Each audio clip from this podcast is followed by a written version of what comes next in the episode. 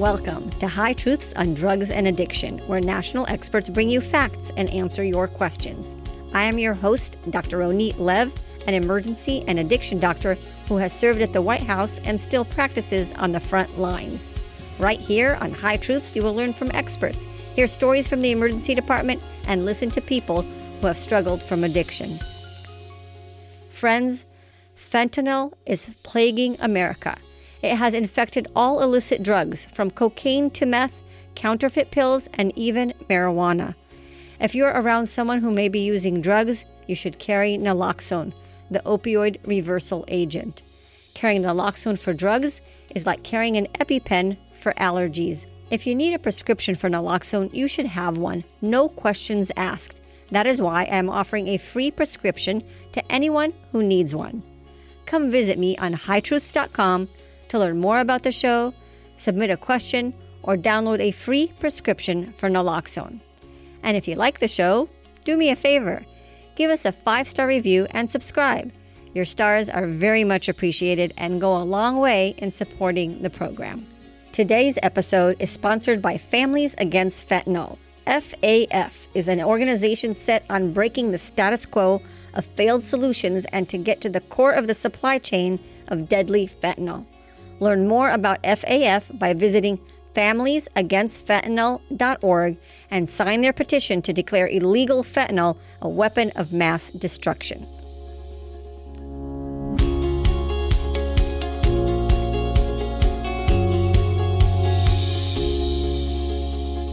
Hello again, High Truth listeners. Get ready for a networking conversation. I'm your host, Dr. Roneet Lev. Networking, as in the National Overdose Prevention Network. The NOPN is a national learning community that supports regional and statewide overdose prevention efforts that draws communities together to save lives. Their goal is to help those doing the work on the ground share lessons learned and get inspired by new strategies. I worked diligently to X the X waiver, a silly requirement given our fentanyl crisis, and it finally happened. On April 19, 2023, the network invited me to speak in a webinar on the X waiver. Mary Maddux Gonzalez was the host. In this special edition podcast, I will share that webinar with you. For copyright purposes, I have a statement to share. The following is a recording from a live webinar hosted by the National Overdose Prevention Network titled End of the X Waiver A New Frontier in Addiction Treatment.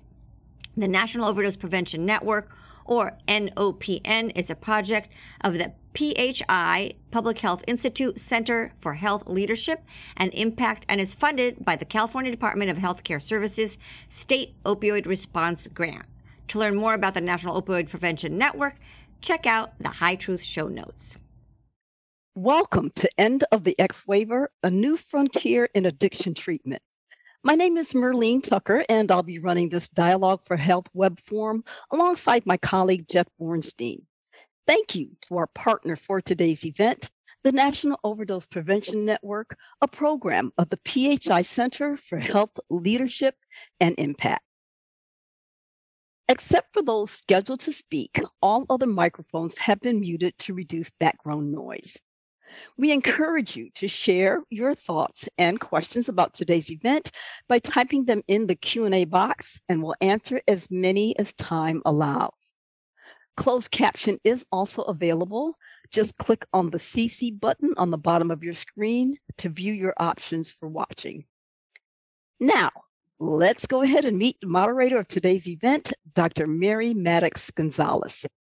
Dr. Gonzalez is a coach and preparedness consultant for the California Overdose Prevention Network, a program of the PHI Center for Health Leadership and Impact. She served as the Sonoma County Public Health Officer and Division Director and the Chief Medical Officer of the Redwood Community Health Coalition for Sonoma, Napa, Yolo, and Marin counties. She has been a board member and chair of a Latino coalition for a Healthy California. Welcome, Mary. Thank you very much, Marlene, and welcome to all of you to this very important webinar today about uh, such an important topic that will have such a tremendous impact on our availability to offer addiction treatment. Um, could I have the next slide, please?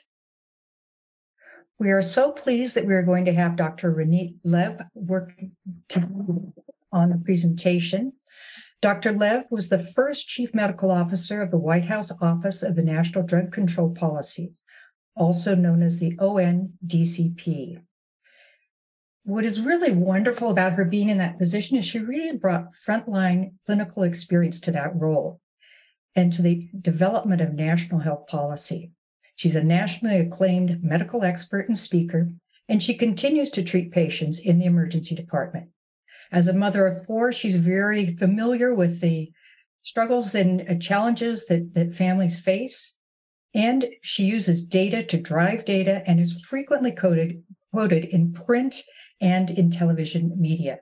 She even has a podcast, High Truths on Drugs and Addiction, that provides a weekly program talking about policy and uh, some of the practical and clinical issues around addiction and treatment.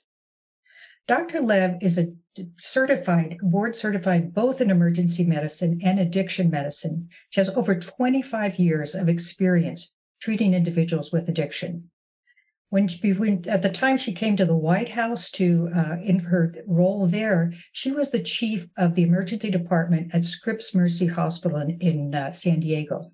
Also in San Diego in 2012, she established and chaired the San Diego Prescription Drug Abuse Medical Task Force. This was the first of its kind in California in terms of a task force that integrated physicians of various specialties, along with hospitals, law enforcement, hospital administration, treatment programs, and public health, all for the purpose of decreasing deaths and mortality from prescription drugs. Dr. Lev from the University of Texas Medical School in San Antonio and received her completed her emergency medicine residency training at U- University of California, San Diego. As you will see, she is an energetic leader and really brings passion to assisting communities and individuals pre- and preventing and treating addiction both in the direct clinical setting and a very important setting of policy. Could I have the next slide, please? I do want to mention that in addition to um, the talking with Dr. Lev, we're going to have a couple of poll questions, and then we are also going to have, as what Marlene mentioned, an important opportunity for you to ask questions of Dr. Lev. Next slide, please. Our learning objectives really uh, are focused on your understanding the implications, the very important implications of this recent elimination of the uh, Drug Enforcement Agency DEA X waiver requirement. Uh, also, you're going to learn about some barriers to medication assisted treatment and new opportunities that can enhance access to, to treatment. You'll also be hearing about some very practical steps that you can take and that clinicians in your community can take to prescribe addiction treatment to more individuals. Next slide, please. So let's get on to our poll. We're going to start by asking you what geographical area of the country do you primarily work in? And we have several options here Midwest, West Coast, Northeast, South, or other. Everybody will respond to this and we'll take a look at the results. Okay, we have a all areas of, of the US and then other are included here. We see that uh, 19% from the Midwest, 41 West Coast, uh, Northeast, South, great. Um, let's have our next question.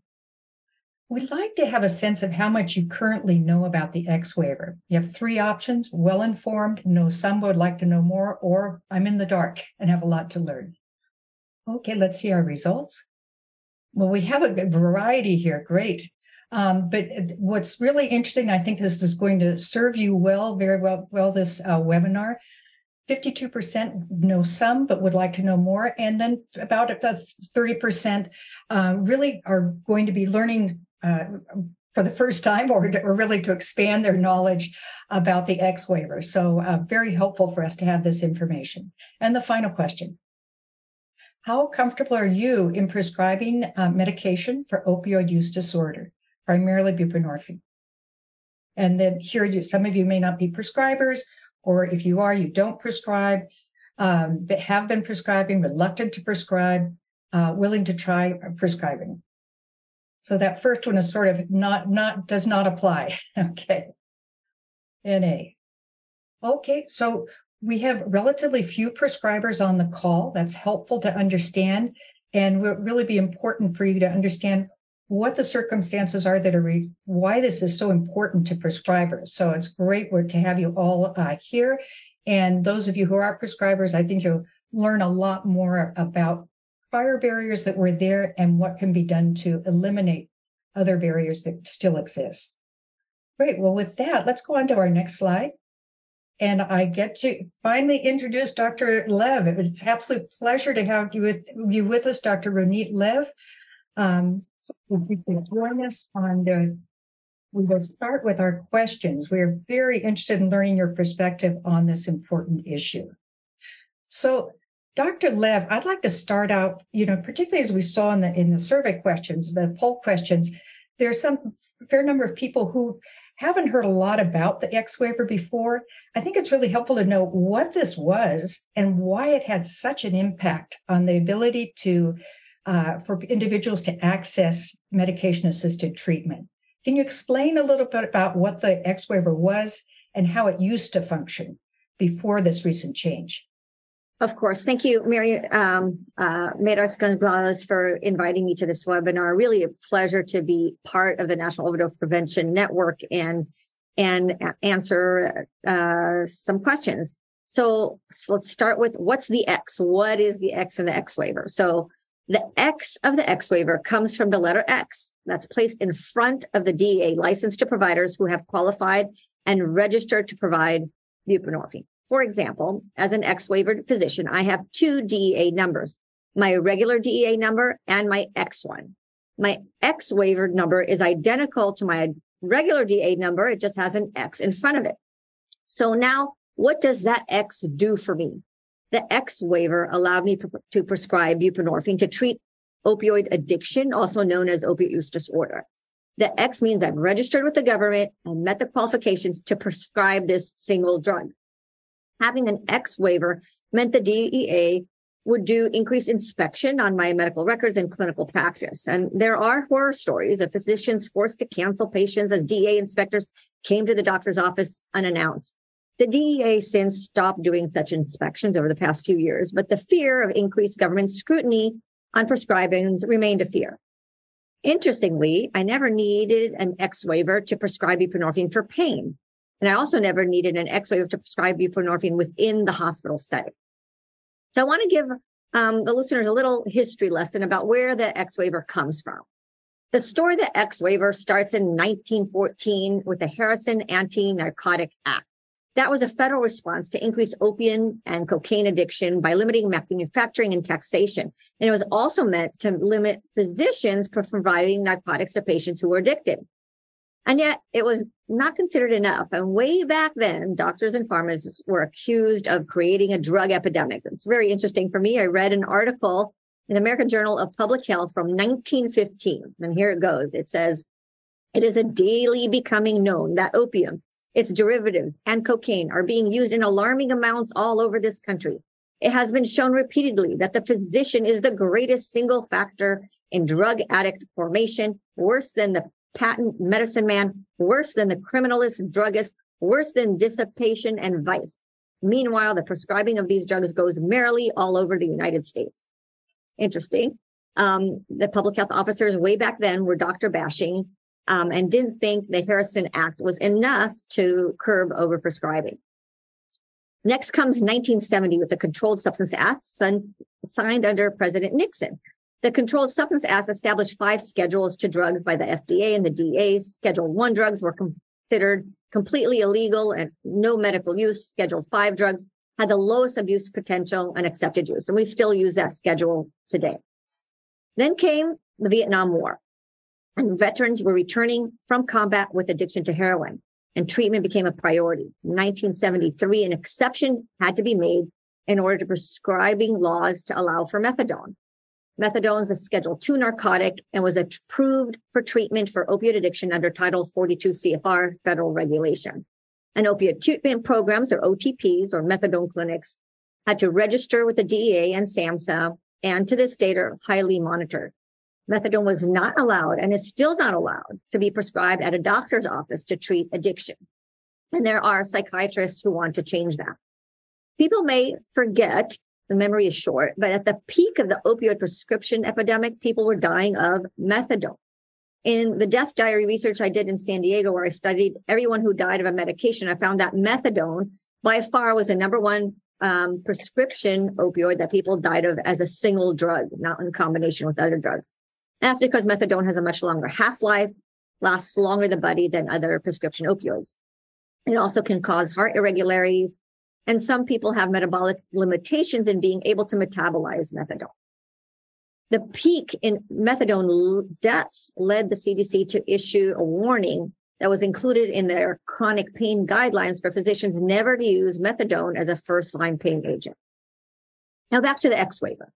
Methadone was the only option to treat heroin addiction until new drugs became available to treat heroin and opiate medications, namely buprenorphine.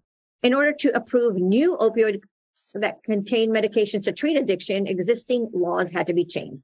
And in came the X waiver. The X waiver reserved to the Drug Addiction Treatment Act, Data 2000 waiver, legislation that authorized the outpatient use of buprenorphine for the treatment of opioid use disorder.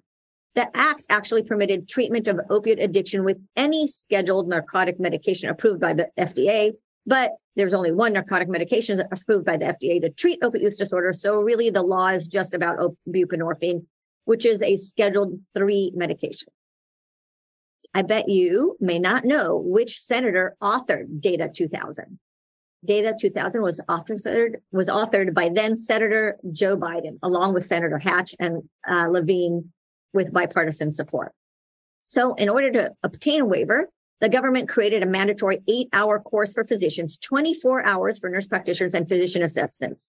I took that eight-hour course. It was okay, but not great. It was not applicable to my specialty in emergency medicine. and It really left me with lots of questions. And I thought the course could be better and shorter. When I worked at the White House, I attended meetings and debates about the X waiver. I would ask anyone who took the course to please raise your hand, and uh, mine was the only one up. The initial Data 2000 Act allowed treatment with buprenorphine for up to 30 patients per qualifying physician during their first year, which they could then request increase in limits to 100 patients. Uh, fast forward to 2016, opioid prescription deaths were peaking and Congress passed the CARA Act, Comprehensive Addiction Recovery Act, that raised the ceiling to allow 275 buprenorphine patients. There's still fear of creating buprenorphine pill mills, just like we had um, opioid pill mills, and therefore there was a cap. In 2018, the Support Act expanded the scope of prescribing to include physician assistants and nurse practitioners. Again, while working at the White House at the beginning of the pandemic, the government was desperate to remove red tape in medicine in any type of medicine or treatment for addiction. And the pandemic crisis allowed the government to take a complete 180 reverse in their X waiver and fueled the movement to X the X waiver. And I'm really proud of my role in Xing the X waiver. I shared pictures of myself in my COVID astronaut suit treating a new disease and made the point that I learned how to treat COVID without an eight hour course. I wrote a policy guideline at ONDCP during COVID pandemic to X the X waiver. And that at the time was really revolutionary and met with controversy. We put together substantial um, endorsement letters from medical affairs um, organizations, and that helped bring it clout. So at the end of the Trump administration, at the end of 2020, the X waiver and the eight hour education was eliminated, and the medical community and addiction community celebrated. However, administration changed. The X waiver was put back in place. And although it was a popular rule, I'll leave the speculation of why that happened unanswered. But the Biden administration continued to eliminate the eight hour education mandate, but kept the X waiver, a requirement for prescribers to register with the government. And it became easier to pres- uh, prescribe buprenorphine, but there remained a barrier. The X waiver at this point in history was just stupid we could prescribe opioids without extra government regulation, but we needed to jump through hoops to treat opioid addiction. The X waiver problem was given to Congress to solve, and it took three years. And this year, January 2023, the X waiver was finally eliminated with the Mainstreaming Addiction Treatment Act, the MAT Act. And Biden created the X waiver as a senator and signed its death certificate as president. And today, any doctor with a DEA license can prescribe buprenorphine without the added X waiver government regulation. But there's a catch. While the president removed the mandated eight hour education with regulation, Congress put it back in. That's kind of a, a brief history, more than you wanted to know about the X waivers. Well, thank you. That's a fascinating to hear all the history of how this came about and very importantly, how it was eliminated. And thank you so much for all of your advocacy to X the X waiver. Uh, such a welcome change. And you know, now that it has this change has occurred, what do you see as kind of some of the initial ripple effects of this? Right. So any change uh, you know causes transition. People don't always like change or do well with change but it's here. And the goal is very noble. The goal of it is to remove any barriers to treat opiate use disorder and to increase buprenorphine treatment. The immediate ripple, ripple effect is now there are 2 million doctors who have a DA license, but less than 5% had an X waiver. All 20 million now can provide can prescribe buprenorphine, but there's a gap in education. There's also going to be a scramble now for physicians to meet their eight hours of education criteria, those who don't already have it. And uh, that's a one time requirement, but that it's also an opportunity. The educational gap in teaching how to prescribe buprenorphine and to treat ad- addiction remains. The medical community needs to create partnerships to help with addiction centers and mental health centers and counselings. These type of connections have not been made and established as we have for the rest of medicine. So this is new and many physicians will not know where to go. And this is where coalitions and people, not physicians, can help the medical community and find these partnerships. The long-term uh, ripple effect, I, I hope, um, is that addiction will become integrated in part of medical care. At your doctor's office, your teen visit, your doctor will ask you, how's your sugar for your diabetes? How's your mental health? And how are you doing with your recovery? So addiction treatment and recovery maintenance will be part of regular doctor medical visits. Mm, that would be wonderful. And we have to work towards that definitely. Um, excellent.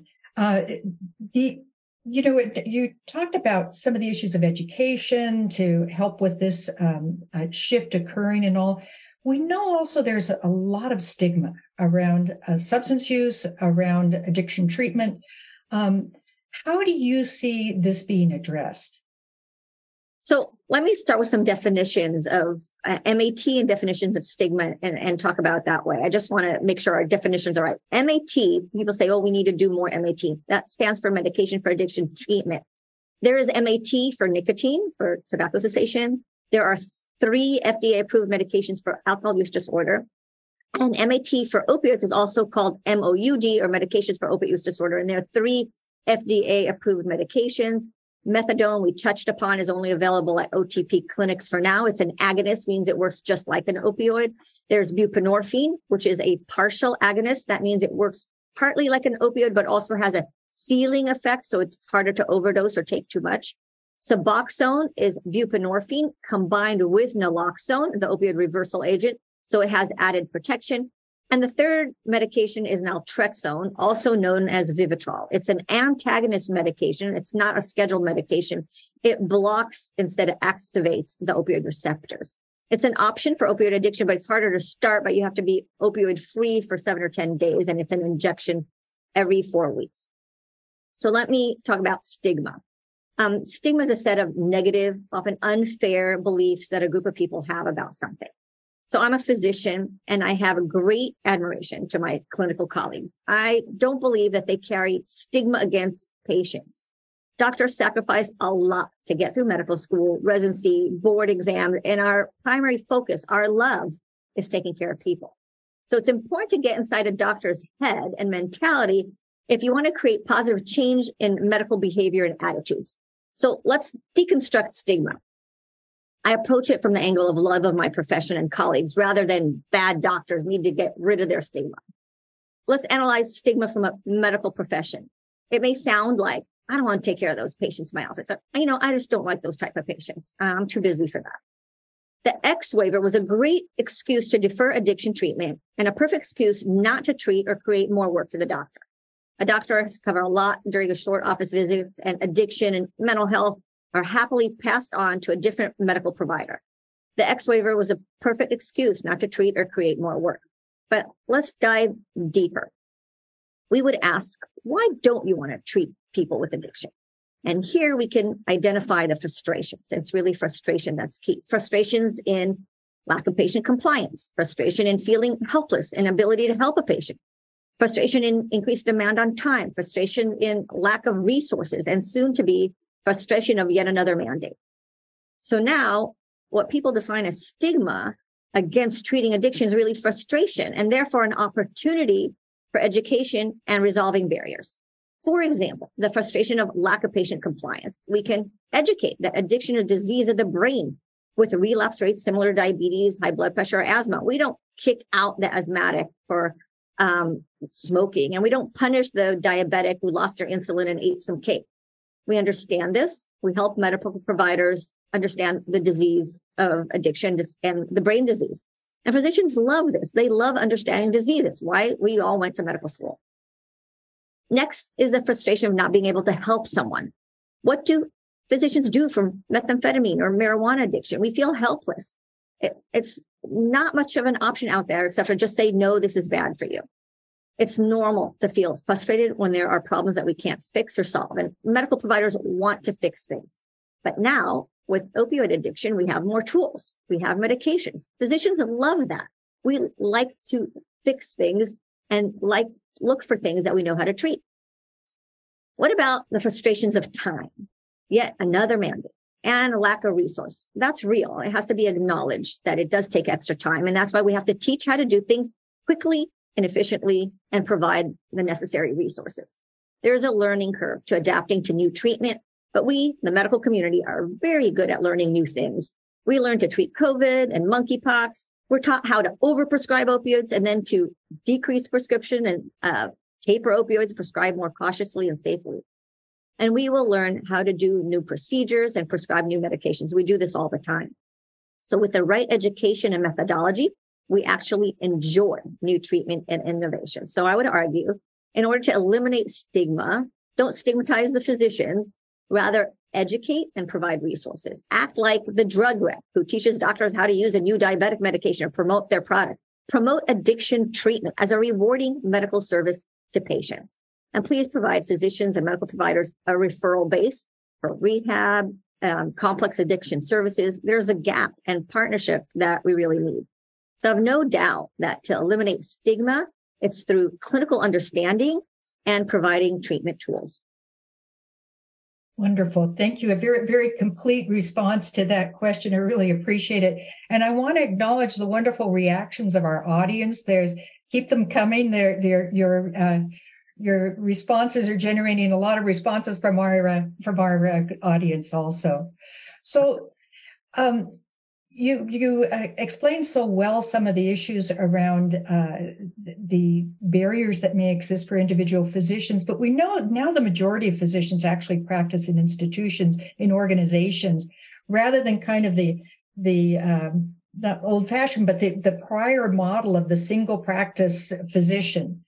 What do you see um, what can be done or what has been done on an so that this doesn't just isn't the responsibility of a single physician but really organizations institutions take this on and provide some of that support, support that you mentioned is so needed so increasing MAT or MOUD across institutions and making it an integrated part of medical care requires leadership, education, and incentives. And I would emphasize that this should be for all addiction, not just for opioids. The goal is important from a top down as well as bottom up approach. So from the top down, we've seen the federal government uh, go into place to remove the X waiver, make um, Narcan over the counter. That's big, and we really need to be thankful for that. But of course, we want more. And there needs to be incentives for screening for substance use disorder and for treatment. So, for example, there was a government incentive to screen for tobacco use and refer patients to tobacco cessation we received a few dollars per smoker, and that created a huge motivation. We screened everybody for tobacco use and we referred them all to treatment. It was a bit humorous for me that we counseled smokers, but we didn't say a word about injecting drugs or smoking methamphetamine. We weren't paid to do that. But we can create such incentives through Medicare and commercial insurance. From the bottom up, we need institution, institutions and community clinics to create the partnerships. What makes addiction care different than cardiology or pulmonology specialty care is that addiction treatment, detox rehabs are provided outside the traditional walls of the hospital system. Therefore, partnerships need to be created that may not exist in hospital clinics and doctors' offices. And that's where coalitions could be of great assistance. Each hospital and medical group needs a community addiction partner. Coalitions can help build these partnerships. And in San Diego, for example, created a, a, program way back when called Adopt an Emergency Department, where we made sure every emergency department has an addiction clinic um, to follow up with. Electronic health records uh, can be adjusted to be more proactive in screening for addiction and have built-in dot phrases and treatment sets for um, MOUD. Wonderful. Yes, I think it's just so important to have that institutional support and those incentives to make it happen also. Um, you know, it, as you were saying, uh, you said it said it so well about, you know, this should be just part of, of medical practice. It should be the standard of care, like hypertension treatment, like uh, uh, diabetes treatment. What examples do you have of how we can really mainstream this so that it does become part of primary care, emergency medicine, all the areas of medicine, and part of medical education? Um, what what's out there, and what do you see on the on the horizon in terms of making mainstreaming, uh, particularly opioid uh, treatment? So the first thing is closing the educational gap, right? So for right now, we have 2 million providers who can provide MAT. They need that education. And that MAT Act, Medication Access and Training Expansion Act, that is part of removing the X waiver, um, comes with a requirement of education. So starting June 27, 2023, DEA licensees are required to complete a one-time eight hour training on opioids or other substance use disorder in order to get their license or to renew their DEA license. And that education has a lot more flexibility and is an up, has an opportunity for education. So I, I see what what's happened, is, and it'll just be a matter of time. But the education is going to get there. I have two daughters in medical school, and they were taught about opioid addiction during their first year of school, and will get that training through their residency program. Um, many, if not all medical specialties have been working on the issue um, for a number of years and being part of the National Academy of Medicine Action Collaborative on Countering the U.S. Opioid Epidemic, the educational community has been working on integrating this education. As far as best practices, there are hospitals with the gold standard, which I would say that they have addiction medicine services as part of their hospital, just like they have uh, consultation services for cardiology or infectious disease. This is the gold standard that's not yet available nationwide, but I think that that is the goal that we should be striving for. An example of partnerships between hospitals and addiction services is the Bridge program. Now, many of California's hospitals are part of the Bridge program, providing medication for opioid disorder for withdrawal and addiction 24 7. And some hospitals are more established with this resources, but everyone's in, is improving. And it's an excellent community partnership model. One of the key educational points is that substance use disorder is a treatable chronic disease of the brain. And um, I'm sure everyone in the audience knows that, but that's something that is emphasized and helps elevate that in order to be integrated in regular medical care. Wonderful. Um, and you know, you mentioned the bridge program. One thing that I really love about the bridge program is in addition to, to just all the network of that has been established with emergency departments, the linkages to, to uh, recovery services, all of that, they have such wonderful resources, almost a roadmap of how to do this you know that how you know you want to start doing this they have the videos they have the the the uh, protocols they it is so helpful that kind of roadmap and similar to Bridge, there are other resources out there. It's it's important for our audience to be aware of that. Um, just great work has been done in this area, such as uh, all the work that you've been doing on this, Dr. Lev. So thank you so much. Can, you know, speaking of our audience, we've seen we have people from throughout the United States, people who are, are engaged in, in um, addressing the issue of opioid addiction and treatment uh, in different through different roles what are some concrete steps that they can take in their communities to try to support the adoption of mat among providers in their community? Right so that's a great question and there are two things. Everyone on this call um, can help uh, do and, and elevate one of them is resources and the second one is partnerships resources you already mentioned so there's an educational gap that needs to be closed and the California Bridge Program and the National Clinical Consultation Center are great resources that really need um, to be publicized and are available for free for um, the medical community to use anywhere in the United States. So the California Bridge uh, program, as you mentioned, it, um, the resources we'll put in the chat is cabridge.org. They have great tools on how to start buprenorphine quickly in the emergency department or how to do self-start of buprenorphine out outside. So that's great resources, the California Bridge program. And the other resources is with the National Clinical Consultation Center, the NCCC. They provide professional to professional advice in treating opiate use disorder as well as alcohol and polysubstance use. So you have a complex patient or it's your very first time, you know, you have your buprenorphine, you can write for it. You don't know how, what doses, but there's other problems. You have questions. That is normal. We, we've had such um, questions when, with, with treatment for HIV and, um, uh, and, and PEP uh, medications. And the same consultation that helped us through the AIDS epidemic is helping medical professionals through the addiction uh, problem. And they, you can call them 24 7 in California and Monday through Fridays, 7 a.m. to 3 p.m. throughout the United rest of the United States, um, and get one on one assistance with a patient who needs um, a, a treatment help and a provider needs a little help. So those are two excellent resources the community can help um, promote and uh, um, with the medical uh, community. And it's every medical institution, wherever you are, there is a champion. And you can just need to find that champion. Uh, years ago, parents found me, created me uh, into being a champion. This was, was not, you know, I was just a, an emergency physician, didn't know anything specific about addiction except for people who have drug problems come to the emergency department. And a group of parents found me and, you know, trained me up really to become an advocate. And, and somebody like me exists in, in your community. I promise you, you need to find them, give them these resources, and they'll be an invaluable resources for the rest of their career. Um, the, the second one is partnership. And, and hospitals need to learn how to work outside the four walls and partner with detox centers, um, rehab centers, warm handoff for addiction specialists, um, peer counselors. This needs to be developed in each community. And, and so the two concrete things that, that everyone can do is number one, find the champion and provide the resources to that champion. And number two is create that partnership.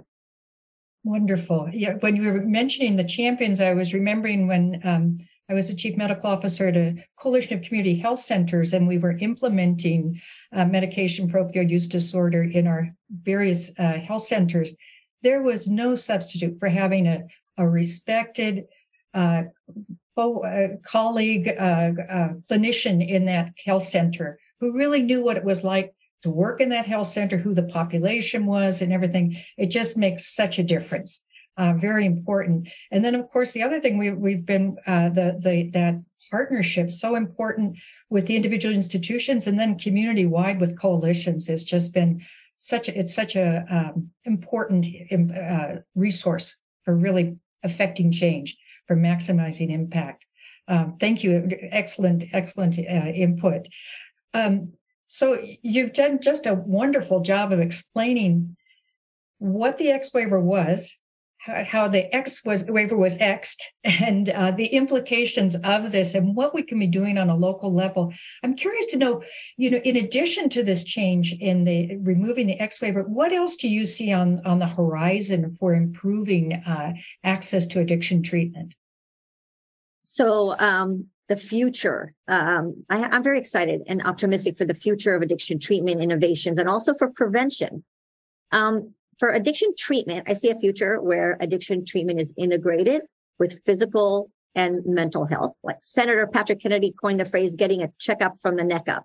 And I expect that that would be part of routine healthcare visit. I see a future where every large hospital system has an addiction medicine service. We have palliative care consultation, infectious disease consultation. If we had addiction medicine services, we'd be very busy. And there's a really need for that service. In terms of innovations, there's a lot of promising innovations and research in the field of addiction. Dr. Nora Volkow, the director of the National Institute of Drug Abuse, has a budget of $1.5 billion, more than that, and with potential vaccines for opioids and other treatments on the horizon. I did a podcast with Dr. James Mahoney, who is researching brain stimulators for addiction. And I advise a company called Clear Scientific that has a sequestrant medication for methamphetamine that would deactivate methamphetamine within minutes and eliminate it from the pod, from the body. I did a podcast with them too, and I really can't wait to use their medication in the emergency department. In terms of prevention, I have a lot of hope in the field of prevention science. We talk a lot about treatment, but in order to have a new generation of Americans who have less addiction, we need who need less treatment, we have to really invest in prevention. My husband's a dentist, so by brushing and flossing, we prevent people from having cavities and he has less business, but that's a good thing. Primary prevention means preventing a disease before it's established. And it means teaching kids to protect their brain until age 25 when their brain is done growing. And data shows that each year, a higher percentage of 12th graders choose to be abstinent from all drugs, alcohol, nicotine, and any drugs. And before age 25, the risk of addiction is seven times higher than for adults. So by delaying or preventing drug use, we would now decrease the prevalence of addiction in our society. The other primary prevention measure is teaching kids to manage anxiety and depression with healthy behaviors rather than using drugs. There are educational programs that have met the scrutiny of randomized control st- trials that are proven to be helpful in preventing substance use and other undesirable behavior. And I see an increased number in communities that are investing in this type of education. Investing in treatment without the balance of investing in preventions like bailing water out of a ship without plugging the hole investing in prevention is much cheaper than addiction treatment. Excellent. I just uh, so appreciate your focus on prevention in addition to all of the important interventions when addiction is present. Thank you so much. And boy, we have a lot of enthusiasm from our audience and a lot of questions. So we're going to move in now to some of the, some of these questions that our audience is, is posing for you, Dr. Lev.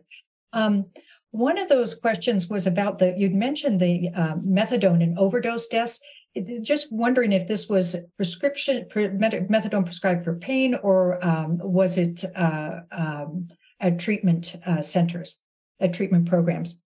Um, that's a very good question. And um, the research that I did was with the medical examiner. So when you're dead, we don't know where you got the drug from, but we're able to look at prescriptions. And for the for the one year where there were 46 methadone deaths, um, the majority of them were not obtained within the prescription community.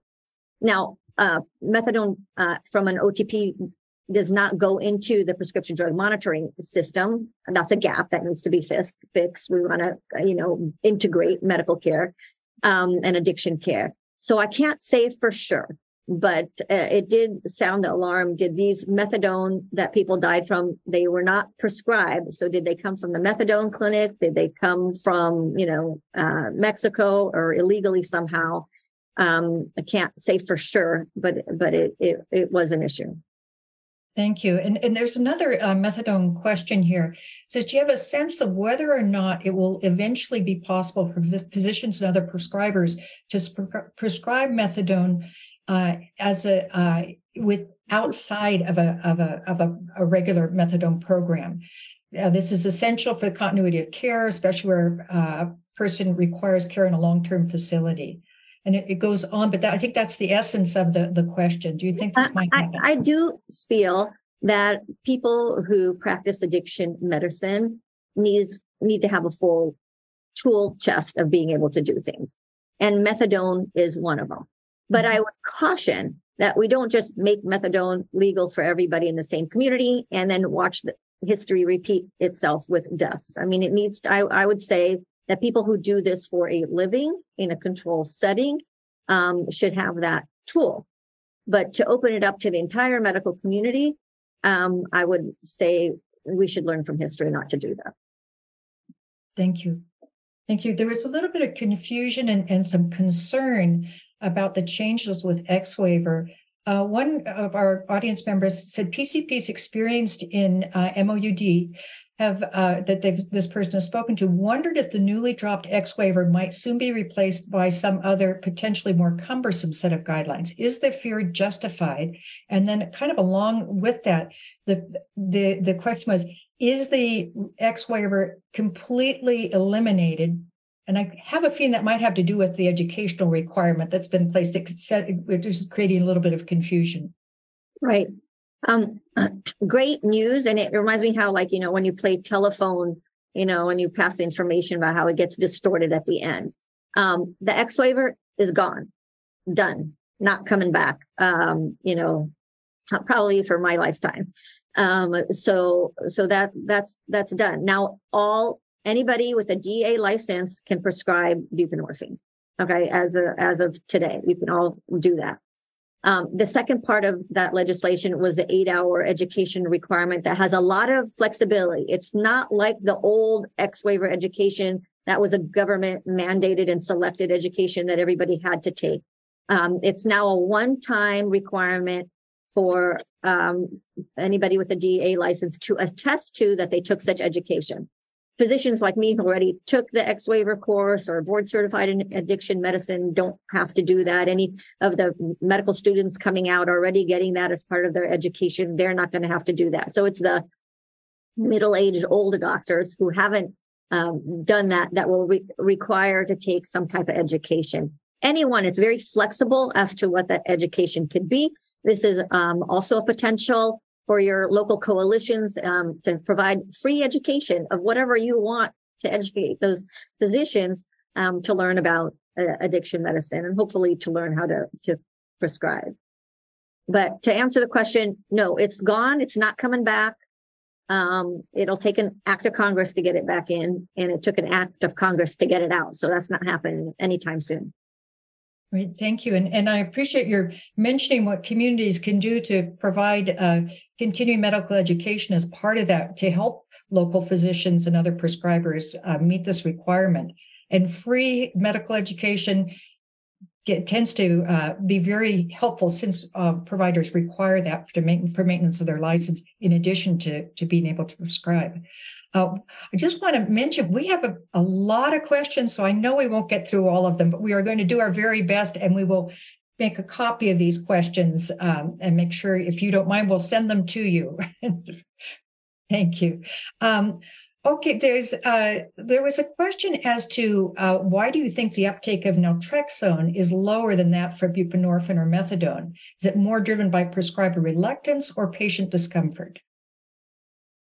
Uh, I get that. I hear that question a lot. Is why is there why is naltrexone not used as much? And um, I think that's why I kind of spent some time explaining what the three different drugs are.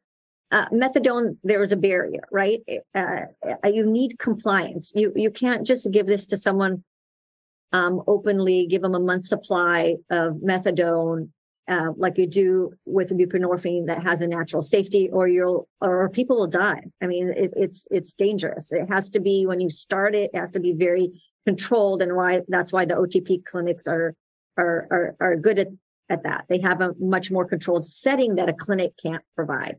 Um, so that's um, uh, one one uh, question. Buprenorphine is just it's easy right? You, you give you know, you measure a COWS score, you give eight milligrams, you prescribe it, and you can follow up and, and, and adjust the dose. With naltrexone, you have to have a patient who's been off of all opioids for seven or 10 days. That means they're going through withdrawal without the help of Suboxone. Um, so it makes it more tricky. So you need a more compliant patient. So it, that doesn't work well in the emergency department setting. Uh, it's better for an outpatient setting. Um, so it's good to have, again, all three tools because there's no one size fits all for addiction treatment, as we all heard. Um, we're actually trying to make one size fit three, um, uh, also not perfect, but that's the tools that we have. And understanding um, the indications and the barriers help know like why one is used more than the other. Thank you. Um, the uh, there's a question, another question about the actual required training now within the eight-hour training for prescribers. Is the importance of traditional therapies as well as mental health treatment addressed? Uh, their concern is that prescribers, uh, with prescribers prescribing medications for MOUD, um, th- those individuals may have mental health comorbid issues that uh, won't be addressed. Uh, what are your thoughts on that? Um, so first of all, the training, it's there's not a mandatory training for MAT like there was with the X waiver. It's an eight hour education that's very flexible in the whole field of uh, addiction medicine and pain. Um, the the concern about mental health and overlap is is real, right? We know that there's a, a large percentage, maybe 50% of people who have a substance disorder have a mental health use disorder, and a significant amount of people who have a mental health use disorder also have a substance use disorder. That needs to be dealt with. There needs to be partnerships. We have partnerships with our orthopedic surgeons who have a broken, you know, patients have a broken bone, or with a cardiologist when people have heart disease. We need those type of um, partnerships, and there aren't enough resources that needs to be built um, with uh, addiction uh, treatment and with mental health providers. So that's that that um, you know, whoever put that question, it, it it's real and it needs to be addressed. And uh, we need help making that happen. And, and there are great models where um, anybody with a substance use disorder is automatically screened for mental health uh, um, uh, issue and given treatment for that as well. Of course, handling both together is going to get better results than any one on its own. Thank you. Definitely important. It's, it's also an opportunity for communities if you're going to help with that continuing education to make sure it includes some of those, uh, uh, addresses some of the mental health issues also. Um, what can behavioral health facilities do to get buy-in from physical medicine practitioners? Uh, this is somebody from Pennsylvania. They're struggling to get buy-in. Um, hospitals and primary care but as soon as addiction's mentioned, um, the, uh, there's less interest. I think you discussed this very well during the the um, during the talk. But anything additional you'd like to add to that? It's kind of my favorite thing to do. I like getting people who don't get along and don't talk to each other and put them in the same room together and, and get them to be all friends. and and it's definitely possible. Um, you just create the incentive. So if you have people in, in Pennsylvania um, and you want to get them together, you bring them into to a task force, invite key mm-hmm. leaders from each one of those, from behavior health, from physical health, together, and say, "Here's here's a, an issue. Here's some case examples. People love case examples. What can we all do? What can each of you do?" And you'd be amazed what happens when you put the same people together in a room um, in a way to uh, activate a, a, medical community. People in like that. I mean, I do that every month with public health and public safety, you know, organizations who seemingly appear to be diametrically opposed. And when we know that we're together to save lives, we have the same mission, you know, everything's possible. So I think it's just a matter of identifying the key people in the community that you want to get along and, and work together and put them together and, and, and create that as a goal. Absolutely. Great synergy in that uh, collaborative effort. Thank you. Um, one question that kind of uh, clarification with the elimination of the X waiver, the, will there continue to be any kind of limit on the number of patients that a uh, physician or other prescriber can uh, carry at one time? Interesting. No, no limits. Um, you know, as I was getting ready for this um, for this webinar, I looked up like X waiver, and I found a site that charges $99 and you just call in and you can get your buprenorphine prescription. So capitalism, I think, already has gone into that. And um, I don't know, there may be some pill mills forming for buprenorphine. Um, but uh, if that goes in order to save lives, I guess that that would be okay. But um, no, no limits. Thank you. Um, there's another question here about how would you suggest someone ask a provider about being prescribed buprenorphine without having to prove that they are addicted? I feel M, uh, MAT uh, clients should not have to push that they are addicted to be prescribed bupe, since we know stigma is the biggest barrier to people seeking medical attention. Um, MAT I, should not be. I don't think you, yeah. I don't agree with hiding your medical diagnosis from your doctor right? It's like, oh, I want an antibiotic, but I don't want to tell you I have a sore throat. Does that make sense? You need to be honest because you need to figure out other things like drug interactions, other things that's going on in your life. So um, I, I think if if you have an opiate use disorder you say that to your doctor. You don't have to say I'm addicted. You could say I have an opiate use disorder. Um, I want to try uh, buprenorphine. Um, and I, I, think you need to be honest with your physician. It, it, it's it's important if you're hiding something that perpetuates stigma. The way to dispel stigma, we and we have experience with this with HIV. When doctors weren't allowed to know that you had HIV, like wh- where did that go? When it became open, we're able to prescribe more, provide more. Um, we had tools to to do that. Um, I, I think the way to get rid of stigma is by by openness. Um, and uh, uh, so you could say that. I mean, I would I would just say, you know, I'm, you know, I've had or I had one, or I, I, I think I have, and then you'd get the right screening and you'd get the mental health referrals. I mean, just asking for a prescription without being, you know, open. I don't know if I'd be comfortable as a physician doing that. I want, I can't just say, just give me this prescription. I want to, I need to, the whole picture. Definitely.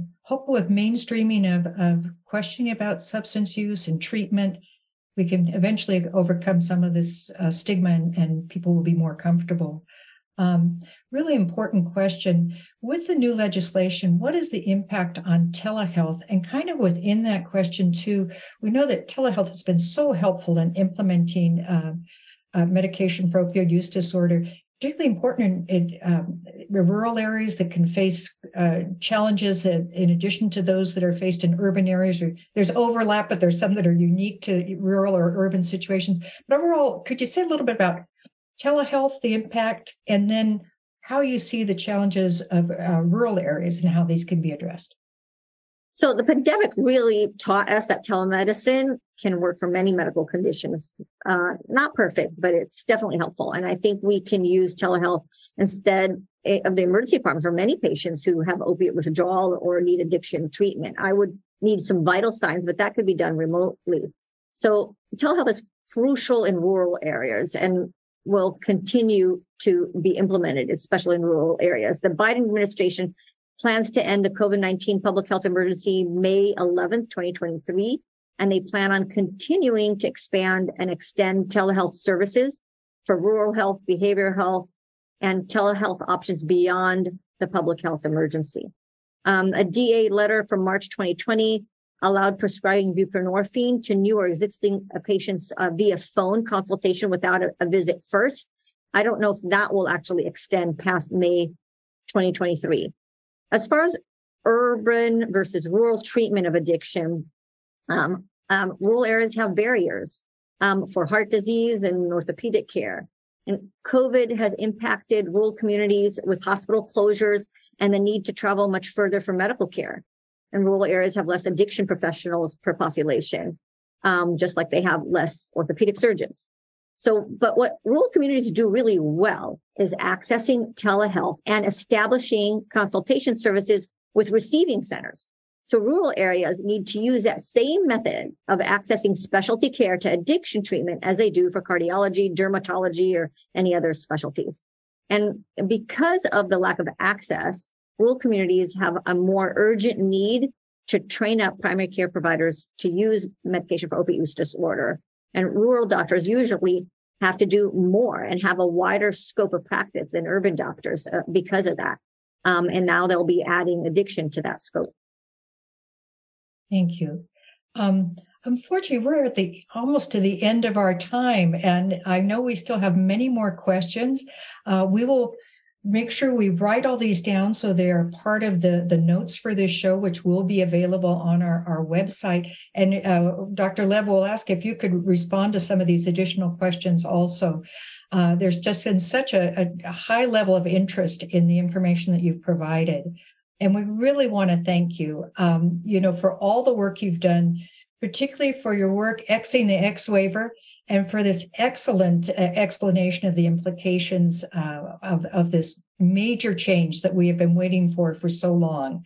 Thank you very much, Dr. Lev, for, for your no, participation and, in the webinar. And, and thank you for the opportunity. Thank you, the National Opioid Prevention Network, and thank you to all the coalition members for boots on the ground work that you do on a local level.